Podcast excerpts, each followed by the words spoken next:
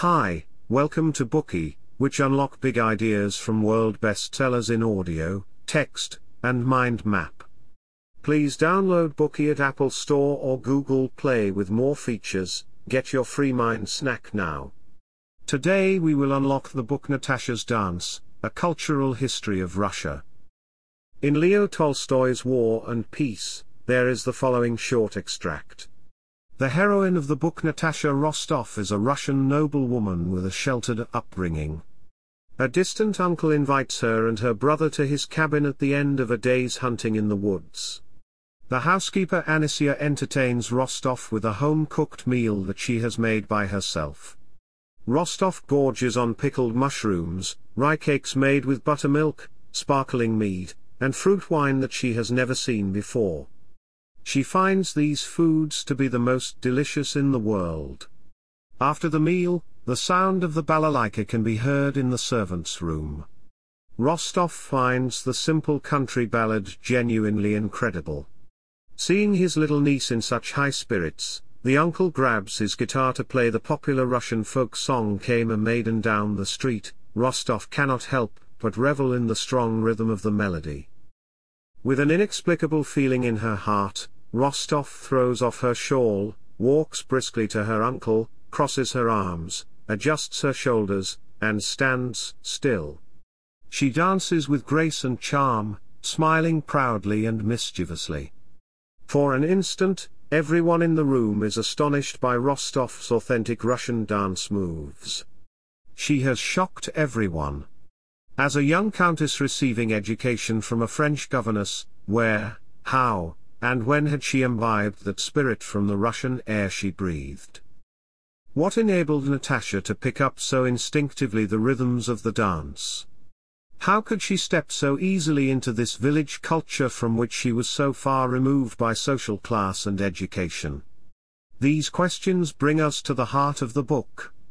The author states in the book, the European Russian had a split identity. His mind was a state divided into two. On one level he was conscious of acting out his life according to prescribed European conventions, yet on another plane his inner life was swayed by Russian customs and sensibilities. Natasha's dance is precisely the very embodiment of this unique Russian national mentality. And today's book Natasha's Dance is a study of Russian culture and the origins of the national character. The book explores the divergence between European civilization and folk elements in Russian culture. It reveals the formation and development of Russian culture, presenting a brilliant and dazzling scroll of culture. The author of this book Orlando Figes received his PhD from the University of Cambridge. As a professor of history at the University of London, he has continuously worked on Russian literature, art, politics, and economics. Figes is one of the leading scholars of Russian studies in the English-speaking world today. His research publications include The Whisperers, Private Life in Stalin's Russia, and The Crimean War, A History. His works received the Wolfson Prize and NCR Book Award. They have been translated into more than 20 languages and have become popular worldwide. Next, we will uncover the key characteristics of Russian culture in three parts. Part 1 Native Russia. Part 2 Civilized Russia. Part 3 Russia in the Soviet era. When speaking of Russian history, we must mention the Slavs of Central Asia. Due to the Mongol hordes, the Slavs were displaced. Some of those displaced Slavs formed Kievan Rus, the first Russian state. These Rus people are the common ancestors of today's Russians, Belarusians, and Ukrainians. To explore the Russian soul, we will need to trace back to the early days of this Russian state Kievan Rus. Initially, the Eastern Slavic tribes had their own gods to worship.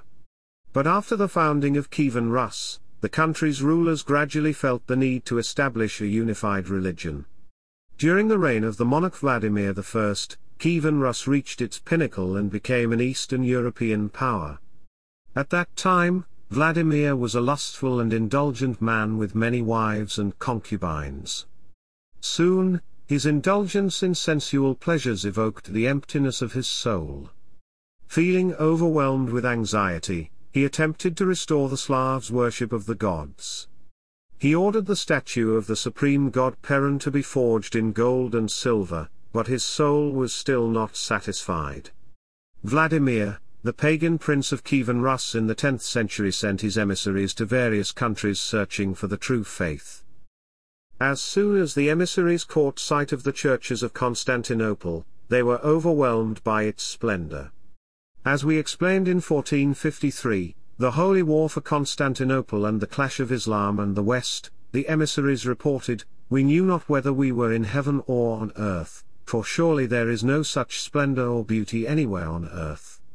As it turned out, the colorful religious rituals, magnificent vestments, incense, music, the emperor's grace, and the grandeur of the court shook Vladimir's heart and filled him with awe.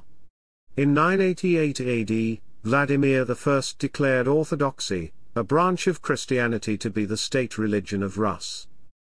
Rituals are essential to the Orthodox religion. Indeed, the very meaning of the concept orthodox is rooted in the idea of the correct rituals. Orthodoxy is fundamentally conservative. The old believers rejected any innovation in the liturgy. They clung to ancient orthodox rituals as a symbol of holiness. With a clear tendency towards egalitarianism, the old liturgists saw the clergy's hierarchy as a corruption of the Church. Orthodox liturgy is a religious ritual belonging to the people. There are no pews, no social hierarchies in a Russian church. Worshippers are free to move around as they do constantly to prostrate and cross themselves before the various icons, and this makes for an atmosphere that is not unlike a busy market square. In 1326, the Metropolitan moved the center of the Russian Church from Vladimir to Moscow. From that time on, anyone who opposed Moscow was considered an enemy of Christianity. Moscow became the center of the Old Believers, whose central idea was based on the belief that a sacred kingdom might be found in Holy Rus. According to the founding principles of Tsarist Russia, when the Ottomans sacked Constantinople in 1453, Moscow took up the mantle of Rome and Byzantium, becoming the only remaining center of Orthodoxy, also known as the Third Rome.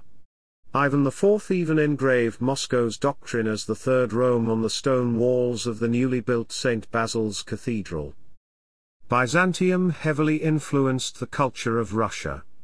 Ivan III created a new double-headed eagle coat of arms modeled after the Byzantine imperial coat of arms. He adapted the shape of the palace in accordance with the Byzantine style. However, Russian architecture isn't a replica of Byzantium. The Mongols had occupied Kiev around 1230 and ruled Russia for more than two centuries. It wasn't until 1480 when Ivan III succeeded over the Mongols at the Battle of Ugra, that the Mongol aristocracy's rule over the Rus people ended. The Mongol invasion devastated Russia's economy and culture, eliminating handicraft production and bringing masonry construction to a halt. Masonry was revived with the construction of a series of churches and palaces, especially the Kremlin Palace, a new complex of buildings on the site of the old one. The Kremlin Palace was originally a wooden castle built by Prince Dolgorukov in the 12th century. It wasn't until the 14th century that the construction of a beautiful palace and white stone cathedrals began on the former site. The architecture of the Grand Principality of Moscow was known for its brightly colored onion domes and tent roofs influenced by folk architecture. One of the most representative buildings was St. Basil's Cathedral, known as a fairy tale set in precious stones. With the restoration of the Orthodox Church, the iconography of church interiors developed rapidly. Russian iconography is famous for its medieval Byzantine style. Iconographic figures are fairly two-dimensional, they aren't realistic-looking people, but rather symbolic figures. Iconography often uses inverse perspective, using this method, believers will feel as though they are sharing a fantastic space with their icon as they gaze at the painting. More than two centuries of Mongolian rule had left a profound impact on Russian customs and cultural traditions. The boyar class wore a semi-oriental kaftan and fur coats, just like merchants. Many of the business and administrative terms in the Russian language come from the Tatar language. In Russian customs, stepping on door thresholds is taboo, and the practice of Russian peasants throwing people into the air is a token of respect. All of these customs can be traced back to the Mongols. In terms of material culture, noble boyars were almost indistinguishable from the ordinary folks. Before the 18th century, most of the Tsar's courtiers lived in wooden houses which weren't much larger than peasant huts. They were furnished only with simple clay, or wooden pots. Russia has a long tradition of authoritarianism, but the Mongol influence was the most significant factor in laying the cornerstones of Russian politics. Whether a peasant or a nobleman, the Mongol Khans demanded absolute obedience from their subjects and ensured this through coercive measures. When the Mongol Khan was expelled from Russia in the 16th century, he was replaced by the Prince of Moscow and later by the Tsars who inherited this tradition from the Mongols. Since the 16th century, the Grand Principality of Moscow was considered the Tsar's domain. Nobles were only the legal slaves of the Tsar. Before the 18th century, there were no magnificent, noble houses in Russia. Nobles were running errands across the vast empire of the Tsar, so real investments in the land were scarce. Also, their estates needed to be ready to be exchanged or sold at any time. The ancient Grand Principality of Moscow contains a certain sense of the Russian soul.